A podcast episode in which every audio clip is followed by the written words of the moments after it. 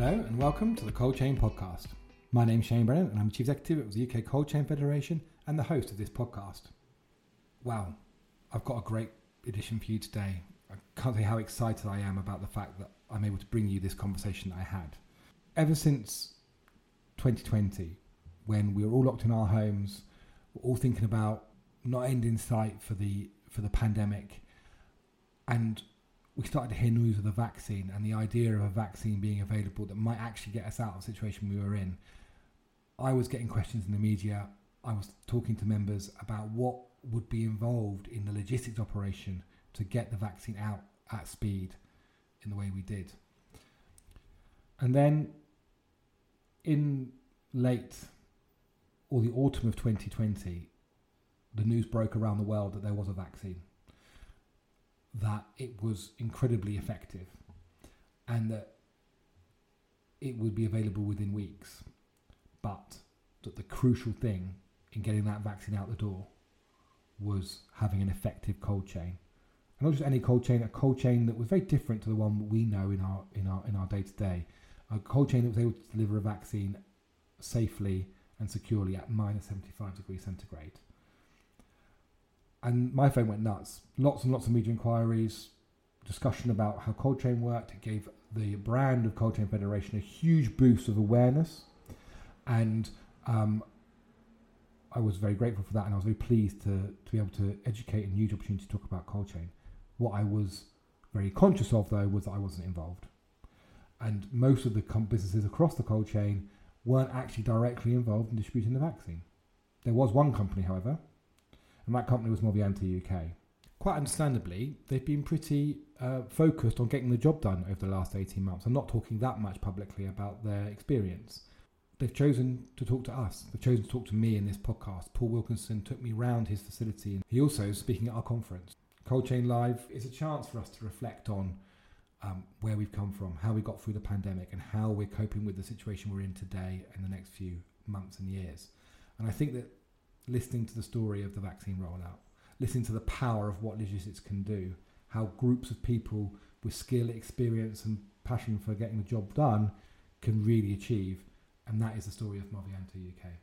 So here it is for the first time the story of the COVID rollout exclusively for the Cold Chain podcast.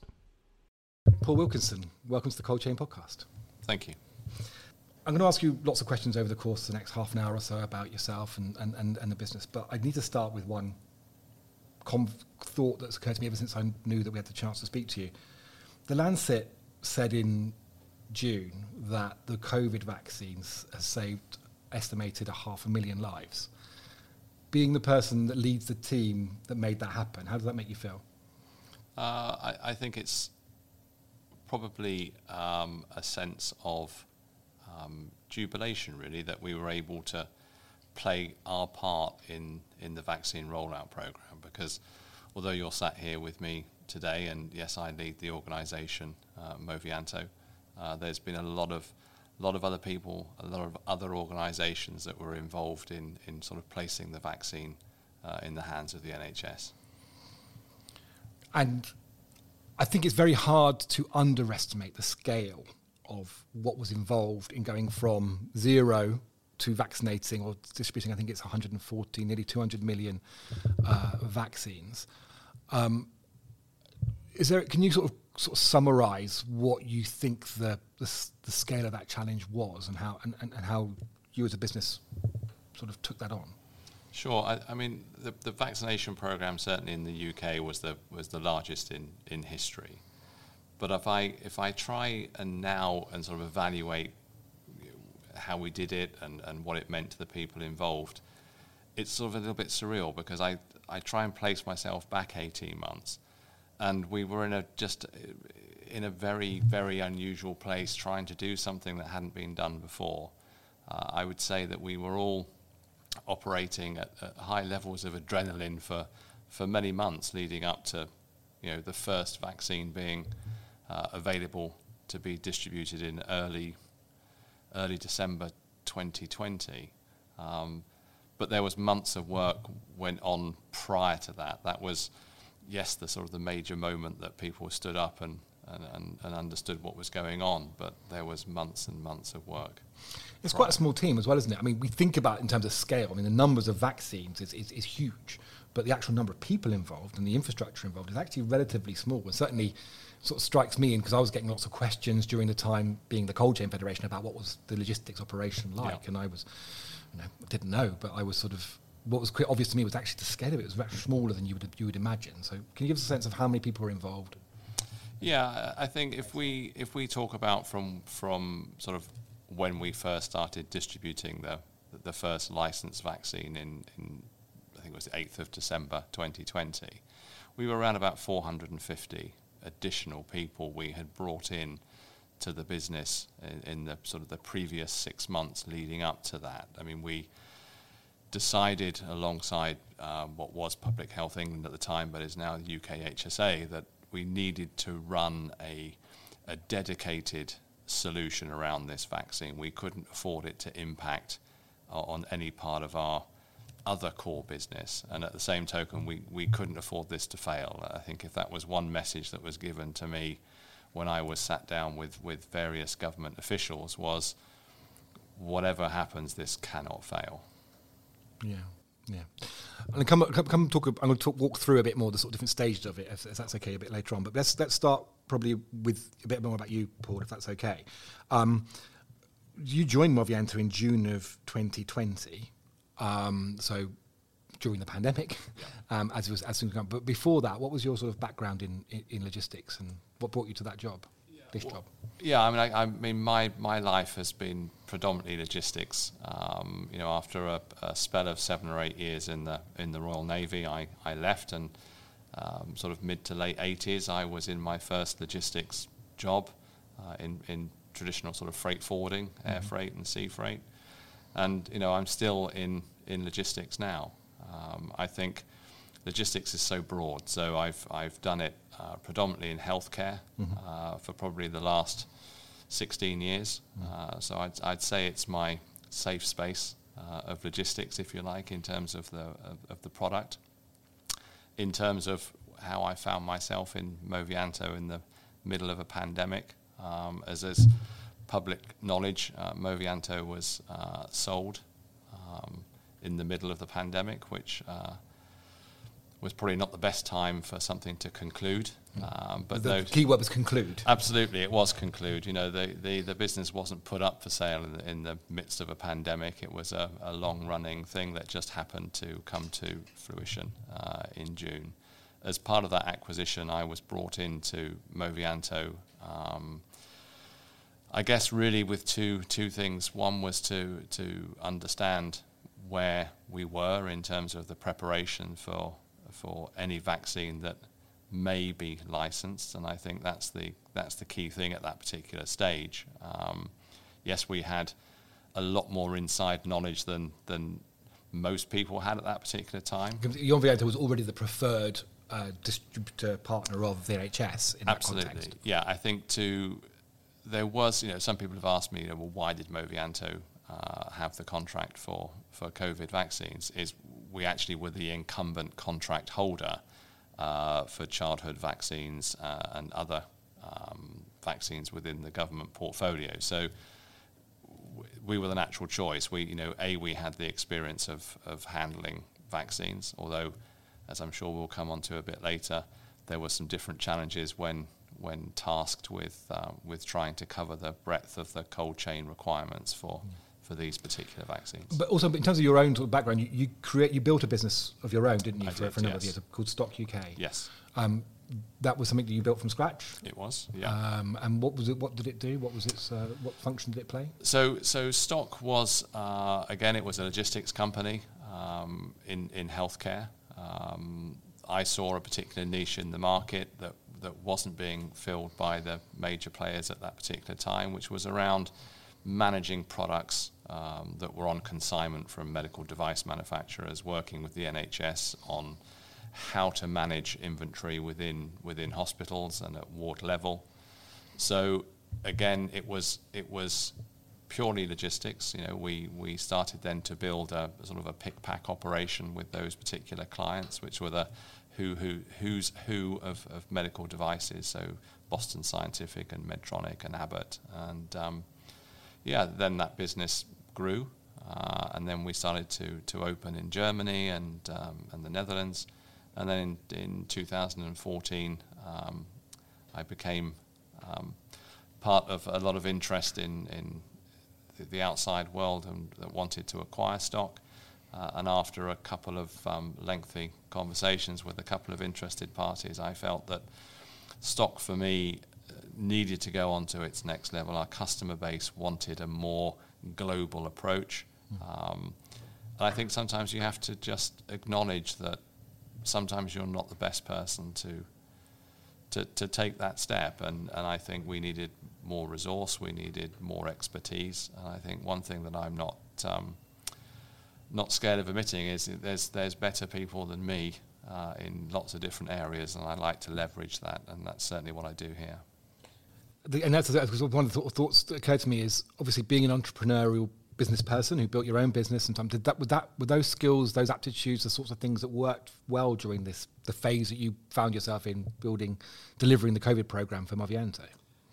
It's an interesting question, and I hadn't really thought of it that way. But I think if if I do think about that, then I then yes, uh, um, there is an element when when setting up your own business and running your own business where you have to be prepared to take risk, uh, and I think it's about calculated risk.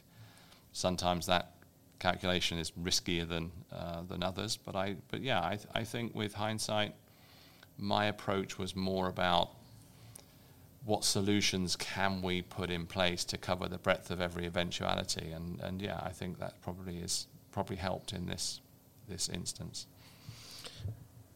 Thank you. So let's let's let's let's talk about COVID vaccine. You know, um, pretty much everyone in logistics, certainly, and basically everyone in the country followed the story of the evolution of the vaccine. It's probably a bit hazy now in terms of the dates, and I was trying to remember them I'm doing a bit of literally Wikipedia research to remind, remind myself of the timelines. Yeah uh, that we all lived through. But I guess the key day was 8th of December 2020 when Margaret Keenan and William Shakespeare yep. were the first two uh, people to get the vaccine. That was the first day of yep. the rollout of the vaccine.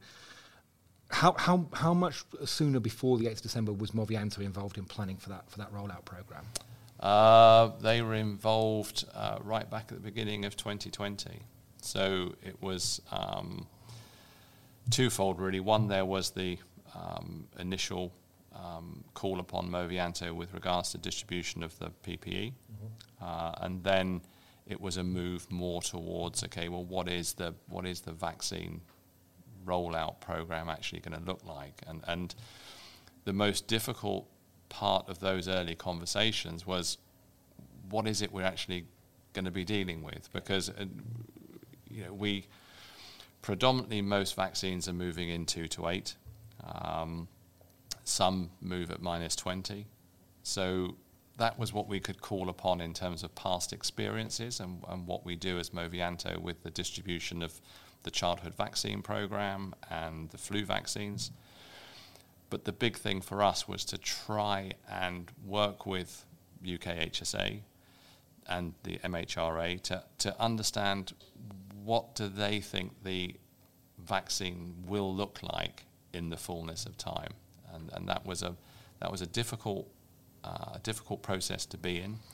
And I guess that minus seventy uh, requirement, which was the I remember it being the only piece of news that yeah. uh, once once Pfizer had announced that, it, that the first and they were like a few days yeah. that they that they had this ninety five percent efficient um, efficacy uh, yeah. vaccine and that we that, that, this idea that it had to be transported at minus 70 or minus 75 um, came to light, I was getting lots and lots of calls at the time. What does that mean? How's that? How, what, how does that cold chain work? Is it possible? Is it viable?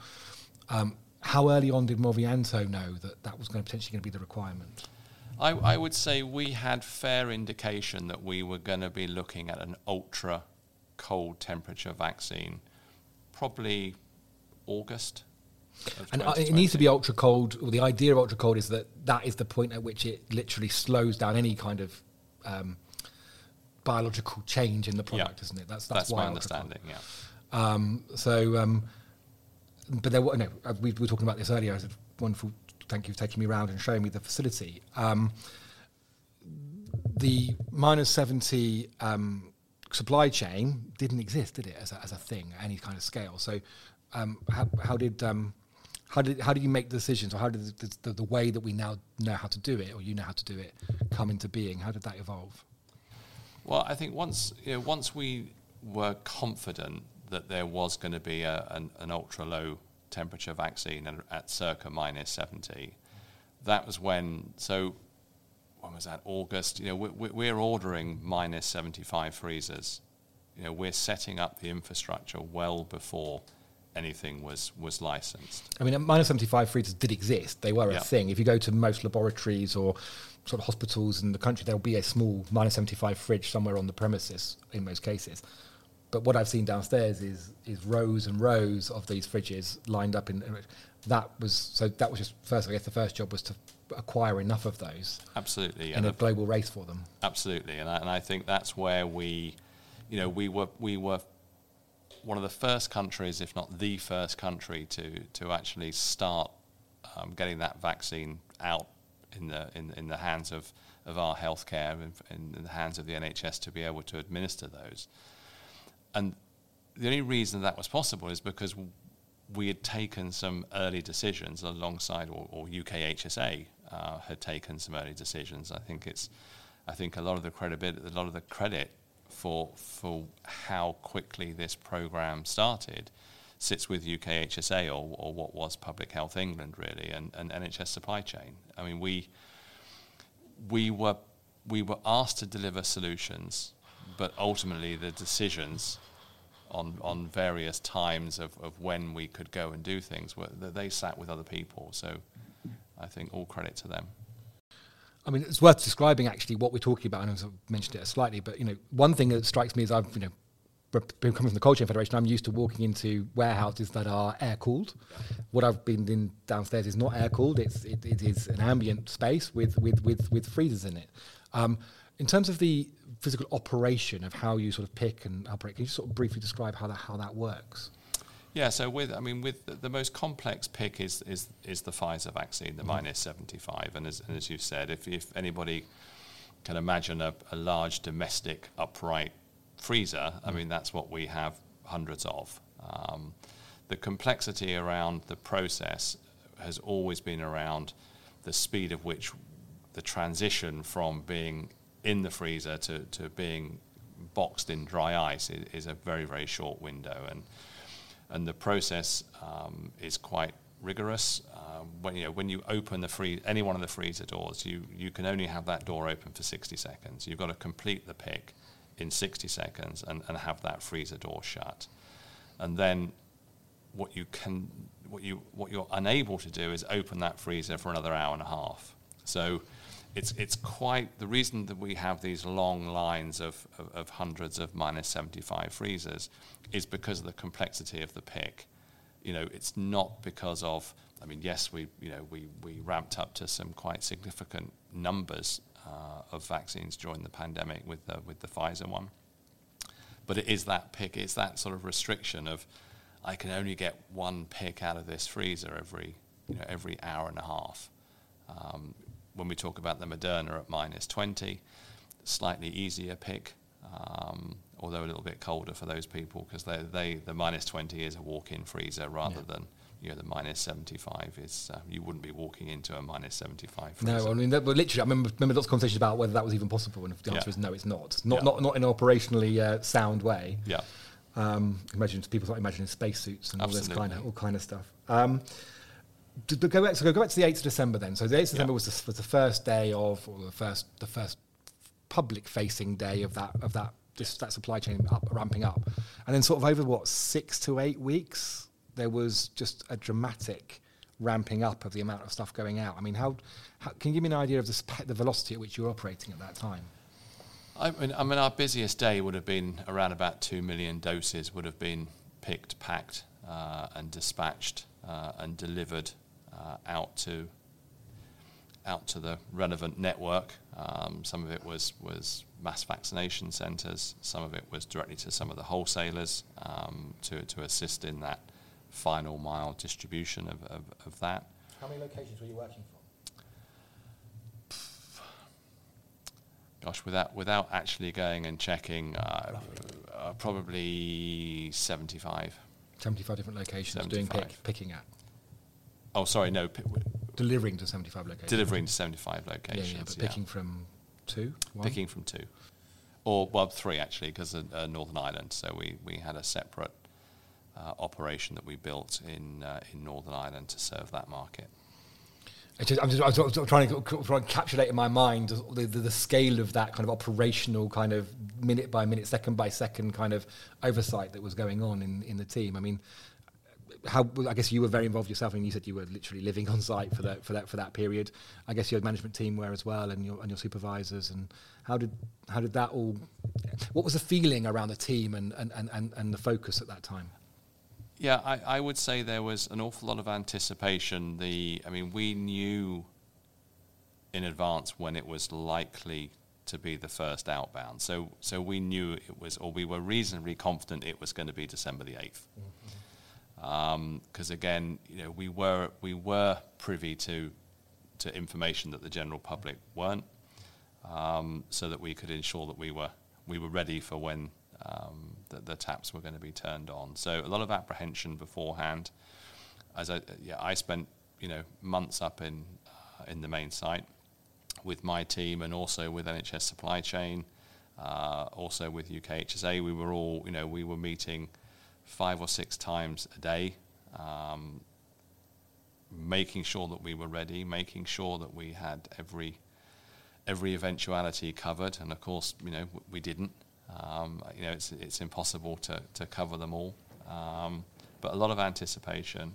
There any, are there any specific um, things that came up in the build in the lead up that were sort of issues that were management challenges that you sort of weren't, didn't anticipate and had to react to quickly that you could explain or describe? Yeah, I mean, I, I, I think one of the biggest ones um, was around the when the Pfizer vaccines come come into us, they have temperature data loggers uh, within them. We had made some assumptions that we would be able to download that data um, over Wi-Fi, given that we were in the middle of a of a massive steel building. Um, that didn't work. Uh, the only way that we could download the data was over uh, 4G network. Mobile phone signal. Was th- there just wasn't one. Um, so I think at that particular time, um, you know, I reached out to um, to Nick, the CEO of Vodafone, um, who probably in any other time would have probably totally discarded my um, my attempt to, to make contact with him. Why would he want to speak to me? Um, but yeah, within the hour, you know, um, Vodafone are back on the phone. What can we do? What do you need? Um, and then the following morning at six o'clock, there is a massive 4G mast that should have been at, at Glastonbury, with a crew of 30, you know, totally dedicated people that have had just, you know, packed a bag and, and set off to, to, to build this. So that that was one of the major challenges, and um, and I think also one of the things that we sort of, I don't know, we find a little bit amusing after the event. You know, you think back to some of those things, you think, well, how crazy was that? Yeah, I mean, it's such an evocative thought that the idea of of, of, of, of, the getting the call and then suddenly the mobilisation of that business that suddenly realised that it had a, a role to play, and you know, I can imagine it was quite quite dynamic and just one one, one one episode for you, you know, lots of them, and for them it was like the, the thing they, they had to deliver is quite uh, fascinating. And in t- so thinking then about the so that was sort of the first phase.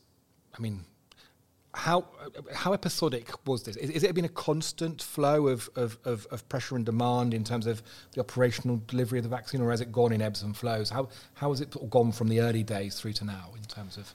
I think if we if we go back, and I think there is sort of um, three. I think there's three phases to to what's gone on. You know, we had that sort of six seven month period where it was all about trying to second guess what the vaccine was going to be like, trying to ensure that we built the infrastructure in the middle of a pandemic, which was difficult in itself. So there's first phase, you know, is, is all about preparation and build and and hoping that you've got yourself in the right place for the next phase, which is the rollout itself. And and for a period, you know, that first sort of four months, um, you know, it was twenty four seven. Totally manic. I mean, I was there the evening, so uh, Margaret Keenan's uh, vaccine actually I picked, um, which was you know, one of those little historic moments that you have in your life, you know, and, and I, it'll be something that I never forget. And I think a lot of people, it will just be a, what, and, but you know, it was, it was a, it was a culmination of an awful lot of um, trepidation. I mean, I can't, I can't tell you how, how difficult I personally found it with the weight of expectation around some of the decisions that we made as a collective, but you know, and I think it was made as a collective. So I know that I would never have been hung out to dry if it was, if it didn't. You mean a collective out. outside Movianto and your partners, Absolutely. UKHSA and government and etc. Not just Absolutely. Um, but it was a it was a very um, yeah, and I, I think it's the correct word to use. I think that night was quite emotional. Um, physically getting the, the vaccines out, it was difficult. A lot of external pressure from from media outlets on us. Um, we were on a blanket ban to discuss what we were doing and whether we were doing it or not. So I found that at times um, somewhat intrusive. Um, you know, But you, you, said- you said to me earlier you know, that you said you, you were getting phone calls from the media, and you're like, well, why? Well, how do Yeah. they even know how to get hold of me? And Yeah, and then I realised my, that my phone number was on my LinkedIn profile, so so I soon took that off. But it was too late then. I guess the cat. I think it's one of those bag. things about logistics business leaders generally is that you, you're so used to not being in the limelight Yeah, that you don't have the same sort of corporate Yeah. protections and corporate uh, structures that you've grown up with in the in the in the industry. So those sorts of things obviously can can play out. But yeah, I can imagine the uh, the thought of getting phone calls from senior journalists and whatever to asking you questions. you know, and, of- and of course, you know, they they knew we were doing it. yeah, Um, I knew I was doing it, and and it was just you know in some in you know, some of those calls you just sort of wanted why, why don't you just let me get on with it? yeah. Well- I think that's that's a really important um, point, isn't it? You know, people are really the idea that everyone wants to know what you're doing. Well, actually, them knowing doesn't help get the job done. No. You know, you know. Ultimately, let's talk about it afterwards. Like Yeah. like now, let's talk about it Yeah. a year, eighteen months later, rather than rather than uh, than at the time. Oh, 18 months. Is it eighteen months? Yeah, probably. Yeah, yeah. Um, it doesn't. Feel, it, it feels like it doesn't feel like that's that long ago, and yet it does feel like a lifetime ago, doesn't it? Yeah, absolutely. No, I, I, pre-COVID and post-COVID worlds. Yeah, and I think you know now we're in that sort of third phase. You know, we spoke about the sort of the the what do we build, and and and then vaccines get licensed, and we start to get them out, and then we go into sort of the third phase, really, which is a. It feels a little bit like business as usual type. Where, where the numbers are running at now, but we've got the big booster program. Yeah, which is not Um, insignificant. I think to get an idea of scale, I think you know we were talking about earlier, but no, the, the, the flu vaccine is about 1.5 million Yeah. doses ish. Well, certainly Yeah. for the NHS. We're talking about this booster program being 30 million doses. Is that Yeah, right? Absolutely, yeah. So I mean, just on order of scale, you know, we're in a different world. And uh, will that would be this? I don't, we don't know, but we be boostering every year from now on, or Uh, I, I for mean, the foreseeable? I, I guess, I mean, my view is just a personal one. I mean, I'm I'm not privy to anything. I think I just try and take a logical look at it and think, well, you know, maybe there'll be a combination vaccine in the, in a year or two between you know influenza and the flu and, and maybe COVID as well. I, I, I don't know, but I, I wouldn't. In terms of the infrastructure that's been that's been built, um, it's been built for longevity. It's not been built for uh, um, you know a short-term response. So the, the, the infrastructure is here. Um, so we're ready for whatever we're asked to do, really. Can I ask you some questions about sort of lessons learned and sort of you know, broad principles, really, rather than, specific details around around? So, what, how unique do you think the management challenge Movian, you and Movianto had in logistics terms? How unique was that challenge of delivering the vaccine in the terms? What, what, or, or was, or do you think there are things that you've taken from it that you can apply more generally? I think there's certain elements that you probably wouldn't need to replicate on mass scale again, unless it was something uh, something like this. I think the, the lessons that I take from this is one, you can actually do most things Yeah. if you set your mind to it, and you have, you know, the backdrop of the pandemic was was totally unique, and and you know, I, I hope to never live through another situation where that's created again. But you know, as leaders, what you try and do is galvanize your team. You, know, you, you try and get them to understand what the end goal is, and and you try and get them to take sort of a collective responsibility and, and, and be part of, of moving forward. And that, in normal run of the mill, takes a certain skill set. And, Yeah. and but in this, it, it you didn't need to motivate anybody within Movianto. They kind of knew what the, the scale of what they had the opportunity Ab- to do to achieve. Absolutely, and and you know, I think, you know, everybody had somebody that was affected at this stage. You know, lots of people had either lost somebody through COVID, um, had family members shielding through COVID, so everybody knew the importance of actually getting this right. And I think, when I think back to that first night of the first pick again. Um, there was a lot of people there um, in, in, in the operation that, that night. And you could physically see, because this was the first live pick, you could physically see people's hands shaking as they were lifting these trays out of the minus 75 freezers. You know, I can't drop this. I can't, you know, and it's, it's, they never would have, if it was just a pizza, they wouldn't have shaken their hands, you know, it wouldn't have, but it was, it was quite interesting. So I think, in terms of the actual cold chain around the minus 75, quite unique. Um, you know, we were packing that all in dry ice and then moving it effectively as an ambient. Um, I think that. I mean, sort of, sort of talking techie cold chain, I think that's actually quite instructive. I wonder how how much we're going to start asking ourselves questions about on first principles about air cooling Yeah. versus versus product cooling as as for solutions for future logistics across the piece. yeah, Um, we, you know, we're doing it for minus 70, but maybe you could start looking at that sort of solution for for minus 20 type yeah. Well, the mi- I mean, the minus 20 we moved in, so we packaged it to minus 20. We didn't we didn't move it in minus 20 vehicles.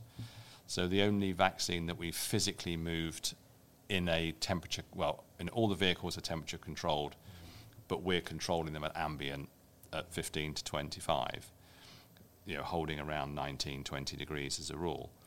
But the 2 to 8, um, we move in, in 2 to 8 vehicles, not too dissimilar to, to, to standard cold chain Yeah. food and, and, and the like. Yeah, yeah. I, I think I think you told me earlier that it's actually harder to, to pack with dry ice to minus twenty than it is to minus seventy. Yes. because it just gets too cold. Yeah, so so that was a big issue. So we had to find a different solution for packaging the sort of the Moderna at minus 20. We, we, we just couldn't use dry ice. It would it was just freezing freezing the vaccine. But all of these things, this was what that phase one process was around when we were sort of coming up with all these different you know ideas, and, and I think that was that was fun. You know, I think it was interesting to be faced with a faced with a problem, and the problem was we need to, to vaccinate, you know, some 67 or whatever it is, 64 million people with a vaccine that we don't quite know what it is yet. We don't know what the storage criteria is going to be. We don't know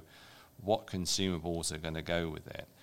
So to have that sort of problem posed in a, in a normal sort of commercial environment gives gives you some pressures that we maybe didn't have, uh, and I think that's Yeah, talk, talk, talk about talk to me about cost. I assume that you, um, I don't know if it's money is no object, but I guess there's a different cost dynamic to the to the dynamic because most logistics leaders it's all about delivering the most effective, consistent, reliable service at the lowest cost possible. Yeah. I guess in this situation the dynamic was slightly different. yeah, it, it, it was different. Um, I mean, we were posed uh, with finding a solution, um, not delivering a costed solution. Yeah, that, that that wasn't that wasn't the ask, and I think to be fair, it probably wouldn't have been possible to have done that at that particular time anyway.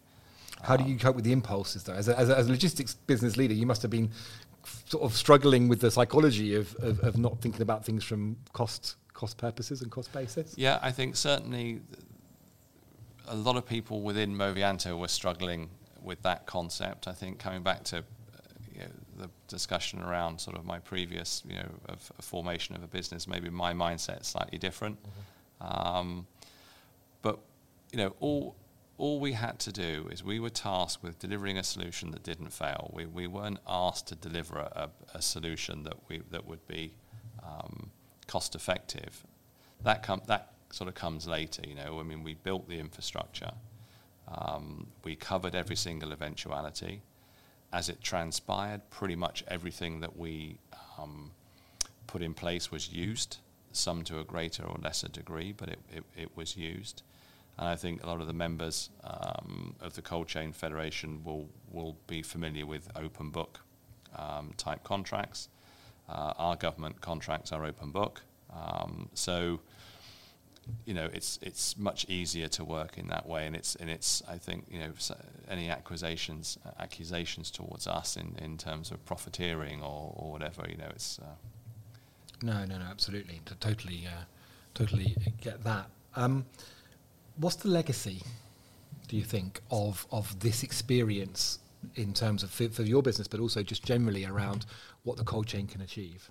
Well, I think the, the one the one thing we've learned, and I think the wider audience has learned from this pandemic is we need to be better prepared um, because this will happen again w- w- without without question. So we need to be prepared better, and I think where this sort of resonates outside of what we've particularly done with this this vaccine, I think industry as a whole, and certainly around cold chain, I think we need to be better prepared than, than maybe we are. I think I think we need to look to innovate more. Uh, I think we cannot continue to run the, the, the, way that we do, the type of vehicles that we do, the, the, the type of uh, facilities that we operate. Uh, it's, it's not sustainable. And you mean sustainability in terms of energy and Absolutely. climate crisis and these sorts of challenges? Absolutely. You know, we, we are now all facing situations where our energy costs are, I mean, to say they're out of control is, is somewhat of an understatement. We have cost pressures within our industry as a whole. We always have done. We've always been an undervalued uh, part of uh, industry, I feel. Logistics always seems to be the bit that everybody has to pay but doesn't want to pay. Um, we always seem to be the ones that are chipped away. Uh, and I think the one thing that the pandemic has shown is actually we're the most pivotal part of, of industry. And I think we need to make sure we grasp this moment in time and don't let it pass us by because I think that this is where we have an opportunity to sort of stand up a little bit and um, and go off the back of, of how much the nation um, you know, depended upon um, logistics. Yeah, um, yeah. Well, that's music to my ears to hear you say that. It's exactly the mantra the Cold Chain Federation is trying to trying to put out there. You know, even before the pandemic, just trying to make sure people understand that supply chain is the solution to a lot of the problem. Well, it's certainly you know done right, it's a solution. That brings on to sort of um, Paul thank you very much for talking to me today, but also this, this conversation is a precursor to you speaking at our Cold Chain Live conference um, on the 8th of September. Um, Paul, why do you think it's important to talk now? I mean, obviously, something you've not been able to talk about for a long time in terms of why do you feel it's an opportunity now to actually sort of start telling the story of, of Cold Chain and what Movianto have done um, at this sort of stage in, in things?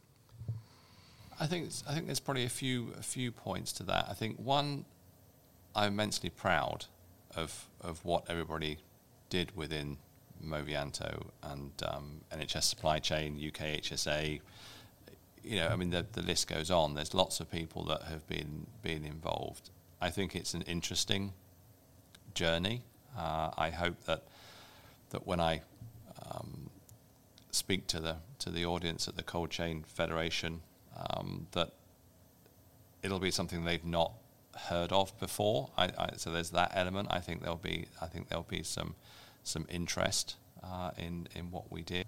Thank you very much for giving me your time today. But basically, thank you to you and Movianto for what you did. I mean, you know, I'm I'm a member of the public, and I've been vaccinated, and my family's been vaccinated, and it's all down to the work that everyone did. But I think you know, being someone who works in logistics, I understand. I, I start. I can, I've got more of a comprehension of just the scale of what was had to be done and how you guys achieved it. So, thank you very much for being on the podcast, and thank you very much for um, speaking at our conference. Nice pleasure. Thanks, Shane. So there you go. Calm, relatively understated, clear, but incredibly proud. That's the uh, way in which Paul tells this story of, of what he led in the past 18 months and what he continues to lead. It was a real privilege to have that conversation, and it was a real privilege to see the facility, to be in the place where I thought a lot about over the last 18 months because I was being asked. I was being asked to be the expert on how this vaccine was being rolled out. I felt the imposter syndrome at the time. I'm pleased that what I've actually seen is more or less how I told the story. I know that many of you are looking forward to hearing firsthand from Paul at the conference about that story and being your chance to ask him his questions. Only two weeks away as I'm recording this from the actual event. Um, anticipation is building. It's looking fantastic. It's going to be the best event we've run for our industry in many, many years. So I look forward to seeing you there. So that's it for this edition of the Cold Chain Podcast. You know what to do. Subscribe on your favorite podcast app. Leave us a review. Tell your friends about us. Make sure you spread the word. Cold chain stories deserve to be heard. And these fascinating leaders deserve a platform. And that's what the Cold Chain Podcast delivers. Continue to deliver. Until next time, stay safe.